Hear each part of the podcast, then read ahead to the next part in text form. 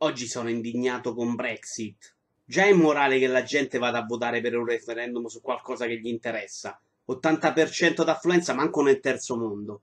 I referendum seri al massimo si fanno sui succhi di frutta, sulla programmazione delle Rete 4. Proprio, proprio se vuoi esagerare, puoi fare sull'inquinamento delle scarpe da ginnastica, ma là te devi fermare. Ma poi non è che tarsi una mattina dici voglio uscire da Europa e esci. Salvini sono anni che ci sta a provare si è dovuto cibare pure Floris e Barbara D'Urso. Questa non è giustizia, questo è terrorismo. Adesso però le conseguenze le paghiamo tutti. La borsa è crollata, il mercato è impazzito e io ancora devo capire se si risparmia qualcosa su Amazon UK. Dice che a votare per uscita sono stati i vecchi, mica i giovani. E ci credo, i vecchi non sono pronti. Europa capisci solo dopo che hai fatto la prima vacanza in Grecia.